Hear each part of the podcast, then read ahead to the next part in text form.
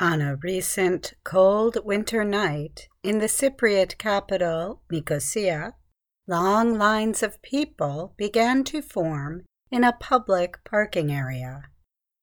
The crowd was gathering for the arrival of cheesemaker Pantelis Panteli and the load of halloumi he had for sale.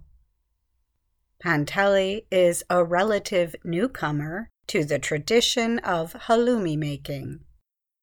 He was a pilot with Cyprus Airways until 2013. He lost the job as the former company started closing down. Panteli decided to try a very different line of work, cheese making. The man had found his new career. But now the newcomer has become an unlikely defender of traditional cheesemaking for Cyprus's prized halloumi. The European Union named halloumi a product of protected designation of origin, or PDO, in 2021. That means that only approved producers from Cyprus can market the cheese under that name. In exchange for the PDO, Cyprus agreed to increase the quantity of ewe or goat milk to just over 50% by July 2024. But Cypriot farmers are protesting the agreement over a dispute about the ingredients. Industry stakeholders say ewe and goat's milk is highly seasonal and could therefore affect production levels. Cheesemakers had threatened to shut their operations because there was not enough milk, and cattle-raising farmers were angered at the threat to the milk cow market. So, Cyprus officials now plan to delay the agreement to 2029. Soft, rubbery halloumi can be eaten raw. There are also many ways to cook it, over a fire or heated in liquid or oil. The cheese keeps its shape well in cooking. It is a popular food and the island's second largest export. Medicines are first.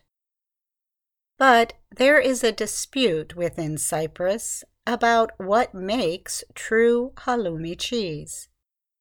Should it be made from cow's milk, which has a mellower taste, or should it be made from goat and ewe milk, as traditionalists argue? Panteli started making halloumi with guidance from a family member.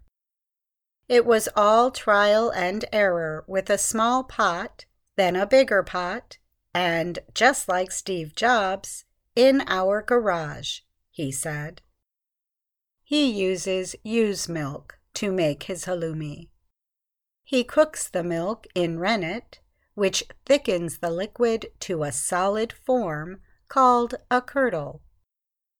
After resting, curdles are cut and reheated. Panteli adds salt and puts them in a solution called brine for a few hours. Then they are done, and he prepares for market. Panteli only has a permit to sell directly to consumers, and he is limited to producing 150 liters of milk a day.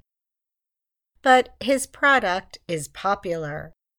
He makes videos on TikTok and the social media service X to let people know where to find him.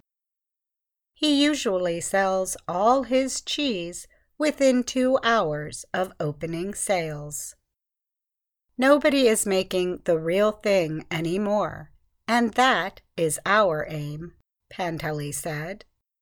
He spoke to the Reuters news agency while standing near about 300 noisy sheep at his farm west of Nicosia. But some farmers on the Mediterranean island say that Panteli's method is not workable for all. Nikos Papakryakou is head of the organization that represents cow farmers. He said that based on an older 1985 trade agreement, halloumi cheese is made out of not only goat and ewe's milk, but cow's milk as well. He says the mellow taste of cow's milk has permitted halloumi to capture overseas markets. The PDO says it should smell like a farm, he said. He questioned if people would buy it if it smelled like goats. I'm Katie Weaver.